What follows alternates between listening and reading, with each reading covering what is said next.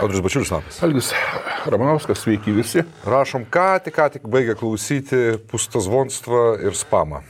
Ne, tiesą sakant, žinok, Algi, aš uh, lengvam šokė, nes nu aš, Aš irgi žinau.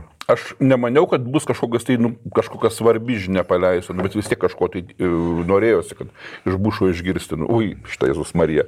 Išbaidė. iš Baideno išgirsti. Bet atėjo, kelis kartus paragino nenusileisti, laikytis. Bet tame ragime, aš e, gal aš naivus ir per daug optimistas, bet aš išgirdau truputį tokio, kad kažkokio užslepto patikinimo, kad Rusija nelaimės, kad niekada neapsiduot. Nu, ta, to, Nu, gal, ir nu, buvo. tuo tvarkoju, supranti, bet žinai, aš taip laukiu, visi pasakytų, žinai, kur tas not wave, kad bus pasakyta, mm. uh, Ukraina will win. Ne. Ja. Arba we will win, supranti. Ne, nu, ne žodžio apie tai. Yeah. Taip, pagirė Ukrainą, prisiminė, kokie mes gražų, žinai. Klausyk, nu, aš, aš dar vieno dalyko nesupratau iki galo. Nes garsas, kurį ėjo, na, e, ar jisai buvo iš studijos, ar jisai buvo iš kiemelio. Nes, matai, aš pripratęs, nu, kad kai būna Amerikos prezidentų pasisakymai kažkur tai viešai, tai bent jau gruoja kokią nors ten, žinai, Hail to the Chief arba kažkas tai tokio, nu, amerikiečiai markai, čia iš vis kažkokia tai tralelė, supranti. Nu, Garsas turbūt ėjo iš pulto ir pultas turbūt buvo arba ten, arba studijoje. Bet irgi, žinai, Viską buvo bet belenkaip tas garsas turėjo būti suderintas su uh, Bideno protokolu. Tai jis buvo sudarintas. Ir... Ir, Tai, tai, tai kažkokia tai, žinai, bet tai gal čia yra pabrėžta, kad aš suprantu, kad sakai ir sutinku, bet e, čia gal dėl to, kad čia vis dėlto NATO yra samitas, o ne prezidentų vizitas. nu taip. Gal daugiau taip, taip, žinai. gal, žinai, bet. Na, žinai.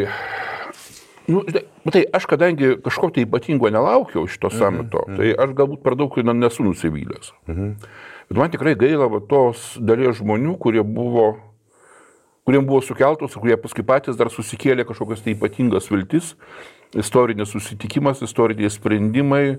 Ne, nu, žinai, aš galiausiai matau Facebook'o savo juostų, ten, žinai, visi tie žmonės, kurie ar tai dirbo, arba šiaip tiesiog atvažiavo pasižiūrėti ten, tų, oh, oh, čia tie atvažiavę, čia tie atvažiavę, čia reikia pajusti, žinai, maždaug, kažkaip mes esame istorijos centrai. Kaip jie dabar jaučiasi, žinai? Nu, nesakyk, negali sakyti, kad čia... Ne, nu, tai aišku, teisingai, žinai. reikalas, Bet, žinai, na, dabar aš pa- pabambėsiu, žinai, kaip Nu, pabambėk, jo, jo. Klausyk, mes prie ko prisigyvenom, kad a, žmonės natūraliai nuoširdžiai mano, kad čia yra pirmas toks, to, tokio didžio ir svarbus renginys Lietuvoje. Mhm. Štai, o, nu aš nekalbu, žinoma, apie patį pirmą Jono Pauliaus antrojo vizitą, žinai, kai iš Lietuvos išėjo prieš 3 ar 4 dienas paskutinis rusų kareivis atvažiuoja popiežius. Mhm. Čia, e, na tai iš tikrųjų buvo, žinai, nu, absoliučiai istorinis renginys, vadinkai, tuo metu Lietuvai, supranti, kuri de facto, žinai, mes tik iš po blokados, visiška suirutė, žinai, čia tie rusai dar tik tai buvo, popiečius atvažiuoja.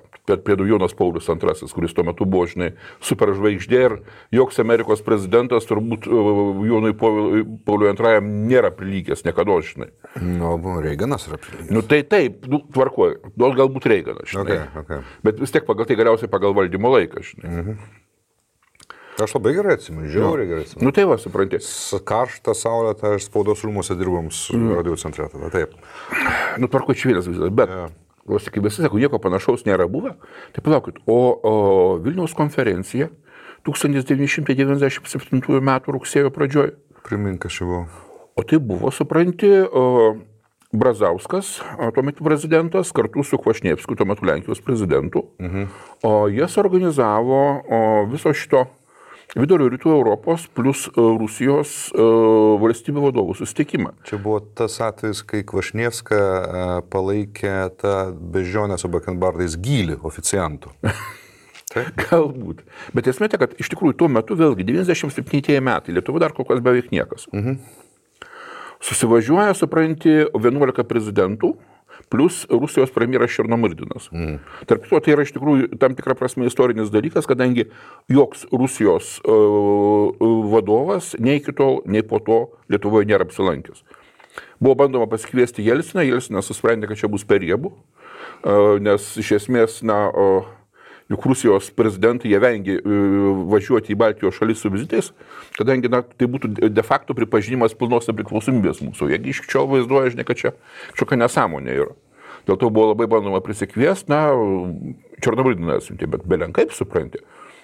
Tai buvo, ir, ir tai buvo tikrai rimtas įvykis visam regionui, žinai. Nes iki tol, kaip po tokio politinė prasme, vidurio rytų Europos regiono nebuvo, žinai. O jisai pradėjo formuotis būtent Vilniuje tada. Mhm.